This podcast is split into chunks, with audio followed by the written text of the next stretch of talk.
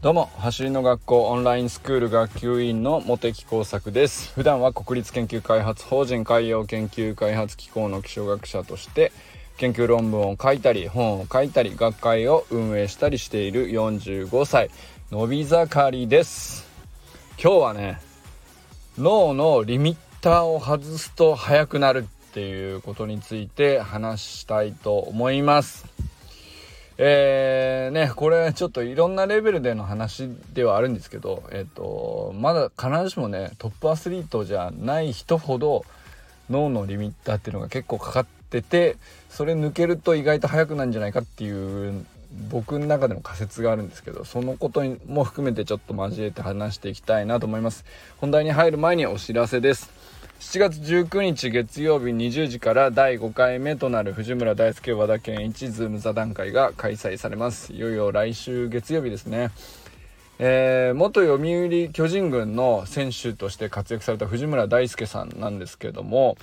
2011年にはね盗塁王を取られるほどの本当に俊足の選手として、長い間ご活躍されたんですけども引退後も、えー、3軍のコーチをされたりとかえー、走りの学校ではですねアシスタントインストラクターのとしてもね、えー、学びを深めて、えー、和田校長ともいろんなことをプロ野球レベルでもねスプリントのもっともっと伸びしろがあるんじゃないかっていうことを、えー、話していたいきさつで、まあ、オンラインイベントをいろいろ開いてみんなともいろいろ未来について考えたいということからあ起こっているこの立ち上がったイベントになります。まあ、少年野球のね、プレイヤーですとか、コーチとか、草野球を楽しむプレイヤーですとか、単純に観戦を楽しんできたスポーツファンの皆さんも含めてね、いろんな立場から見て未来ってこうなった方がいいよねっていうお話ってあるもんなんですよね。でそういうことをねあの藤村さん本当に対話力のある方なんで、まあ、それをみんなから聞き出してででなおかつ藤村さんの見解も加えながら本当にね建設的な話になっていくっていうのが過去4回あるんですけども非常におすすめのイベントとなっております。藤村大輔和田健一ズーム座談会第5回目の日程は7月19日月曜日来週月曜日です。20時から参加費は1家族税込3300円です。参加申し込みは概要欄のリンクから行ってください。それではね、本題なんですけど、今日はね、脳のリミッターを外すと速くなるんじゃないかっていうね、えー、まあ、これちょっとテクニックとか、えー、ね、フィジカルトレーニングとかっていうのとちょっと別な話ではあるんですけど、えー、僕が何て言うんですかね、え感じていることとして、えお話ししてみたいなと思います。えっとですね、まあ、僕自身の、まあ、経験値でしかないのであんまりその実証されてるかっていうとまあそこはね、えー、と割り引いて聞いていただきたいんですけどもでもですねえー、やっぱある程度結構いろんな人であるんじゃないかなって思うことなんですよね。で何なのかっていうと脳のリミッターってえっ、と要するに、えっと、どんな運動でもですね筋肉を動かすとか、えー、関節を曲げる伸ばすとかっていろいろあると思いますけど全部脳みそから指令がいって神経を伝わってそれが素早くこう収縮したり、えー、緩んだりっていうのを繰り返して運動が行われるわけなんですけど、えー、脳みその方で、まあ、大元の司令部の方でですねこれぐらいの動きができるっていうその何て言うんですかね見積もりがちゃんとあってだから指示しますよっていう風になってるんじゃないかなと思うんですよね。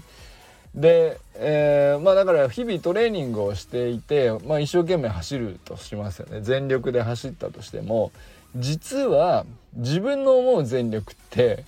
本当の意味での何て言うか、えー、本来の全力が出し切れていないと。まああのそういうのがよく、まあ、言われると思うので、えっと、実際そうだと思うんですけど例えば火事場のクソ力みたいな言い方するのって本当にやばいっていう時にだけ120本当のねその人の持ってるポテンシャルが100%引き出されるけどそうじゃない時は、えー、まあ割と全力のつもりでも抑え気味になっちゃうっていう。でえー、っとまあ、それそれ以外でもね、えー、本当のピンチの時にだけ力が発揮されるみたいなことっていろいろあると思うんですけど、まあ、要するにそれってよあの脳みそが、えー、普段の動きに関してはね、えー、できるだけ、えー、抑えめにして、えー、安全に 動くようにっていう風になるもんなんですよね。で、えー、でまあそういうこと分かってても全力もっと出せるはずなのに出ない。出してるつもりなのに出ないっていうね。これが限界だと自分も思ってしまうしこのタイムなんでこのこのままなかなかで伸びないのかなっていうね、えー、そういうところにねある程度までテクニックの練習したりある程度のフィジカルトレーニングやったりまあ大体のところが出来上がってくるとそういう段階に入ってくるんですよね。でそういう時にあのー、まあある時僕もサタデーナイトミーティングで戸川君とかと話してて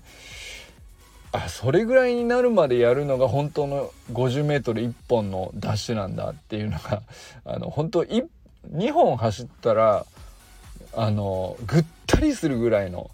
あの感じですみたいな言われ方してあなるほどそんな風になるまでやってってないかも。そのたった2本なんですけど一応全力のつもりだけどぐったりはしないなと思って。ひょっとしたらもうちょっと全力のつもりがもうちょっと上があんのかと思ってあの翌日やってみたら確かにってなったこと。本当ただの一言の言葉でそんなことが起きたんですね。でまあタイムもなんかちょっと良くなったりなんかして。でそれは要するにテクニック的にもフィジカル的にも何も変わってない体なのにちょっとしたあの脳みそのリミッターが外れた経験だったんですよね僕としては。でもう一つそういうのってどこで感じたかっていうと、えー、ちょっと半年以上前の話なんですけど、えー、まあ和田校長がランニングスタジアムってとこで主催されたあの練習会に出た時にあの僕の 50m のえーと、一応ベストタイムというかそれ、まあ、手動計測ですけど6秒8っていうのが出たことがあってまあ本当自分でもびっくりしたんですけどなん今考えるとなんでなんだろうなっていうぐらい まあ今出ないんですなかなか。よくて7秒フラットぐらいなんですけど。あれなんでなんだろうなと思った時にその時にね、えーと、と和田校長もそうですけどレベルがすっごい高い方いらっしゃぱいいらっしゃって本間拓次郎さんっていうあのもう僕と同い年なんですけど 100m11 秒台で走る方とかもう全然レベルが違う方があのもう例えば数メートル走っただけで背中がこうどんどん離れていくみたいなレベルの違いのある人と一緒に走ってたんですよ。でそれってひょっとしたらあの結構影響あったんじゃないかなと思って要するに、えっと、自分の脳みその中でえー、人が走る速さの限界ってこんなもんだろうみたいのがなんとなくできちゃってるんですね多分自分の常識の中で。なんですけど本当に速い人レベルが段違いに上な人が目の前で和田校長とかがものすごいダッシュで出て加速していくとか目の前で見たりとか本間拓次郎さんとかも本当すごいんですけどもうぐんぐん離されていくみたいなのを見るとあまだ全然全力じゃなくてもっといけるんだみたいなのが無意識に入ってきてでその日僕は要するにタイムが良かったんじゃないかなということを振り返ってみて仮説として思い立ってそういうことって確かにあるなと思ったんですよね。であのまたそのまあ何回か戸川君の練習会とか出てその時も本当に自分の調子が良かったりしたんですけどやっぱりそうかもって思ってですねでそんなこんなしてることを思ってる時に、えー、実はあの案内見られた方もいるかもしれないですけど戸川君と和田校長が今度アスリートクラブ練習会っていうのをやるっていう話になって7月1回目が7月17日土曜日の 9, 9時から10時半まで、えー、いつものあの東京練習会は火災臨海公園ですね。で、えー、先着限定15名までって結構あの 絞ってやる本当にガチで本当に速くなりたいっていう人だけのね、えー、特別なあメニューでやるみたいなんですけど、まあ、これはね要するに戸川さんは普段は先生としてねえー、メニューをこういう風にやるんだよという風にこう指導しながらみんなの動きを見てあげるっていう感じになりますけどこのアスリートクラブに関しては戸川さんが実際に目の前で走るっていうそっちが結構メインになるっていう。まあだから和田校長とかは多分、えーと、ここの動きを見ながらアドバイスとかもくれると思うんですけど特にねやっぱり本当にレベルの高い人ってあのもっと上に行きたいって思ったらある程度テクニックとかフィジカル出来上がってる人に関してはもう自分より圧倒的に速い人と一緒に走るっていうのがね一番いいんでしょうね。っていうことなんだろうなって僕はこのアスリートクラブの練習会っていうのを見てねなるほどなって思ったんですよ。それはその自分の過去すっごく良かったあのた、ま、なんタイムが出た時にね、えー、なんでリミッター超えれたんだろうなっていうのを思い返しながら、えー、思い今ねすごく納得してるっていうことなんですよね。まあなんで別にその、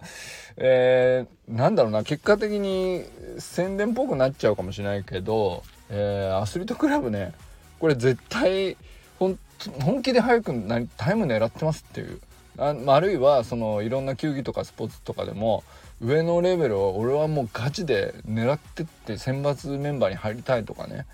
えー、まあまだ年齢低いけど、まあ、これ小学校5年生以上っていう対象なので本当に低学年のちっちゃい子は出れないんですけど、まあ、小学校5年生以上でも、まあ、このこの年齢から本当に将来、えー、プロアスリートトップアスリート本当に上のレベルを目指していきたいっていうような人向けだと思うんですけどそういう人はねもう圧倒的に自分より速い人と一緒に走るっていう。これがね一番いいんだろうねっていう。あのもう死の後の言わずに1時間半ねもうひたすらあの背中を追いかけるっていうのがねいいんじゃないかなっていうのを僕はねすごく今納得してるんですよね。というまあ本当にねこういうのって現役競技者のもう本当プロアスリートにしかあの学べないというかもう言葉じゃどうしようもないことなのであの脳のリミッターを外すっていうのはねやっぱこういう機会を使使うのがいいのかなって僕は今思ってます。ということでね今日はねちょっと脳のリミッターを外すと速くなるっていうのをね僕は今あのなんとなくの仮説だったものがだいぶねちょっと確信に近づきつつあるところでこういうアスリートクラブっていうのが立ち上がったんで本当いい機会なんじゃないかなっていうことについてお話ししてみました。それではね皆さんこれからもね最高のスプリントライフそれぞれのね目指すところあると思うんですけども楽しんで、えー、もっともっと上を目指していきましょう。バマス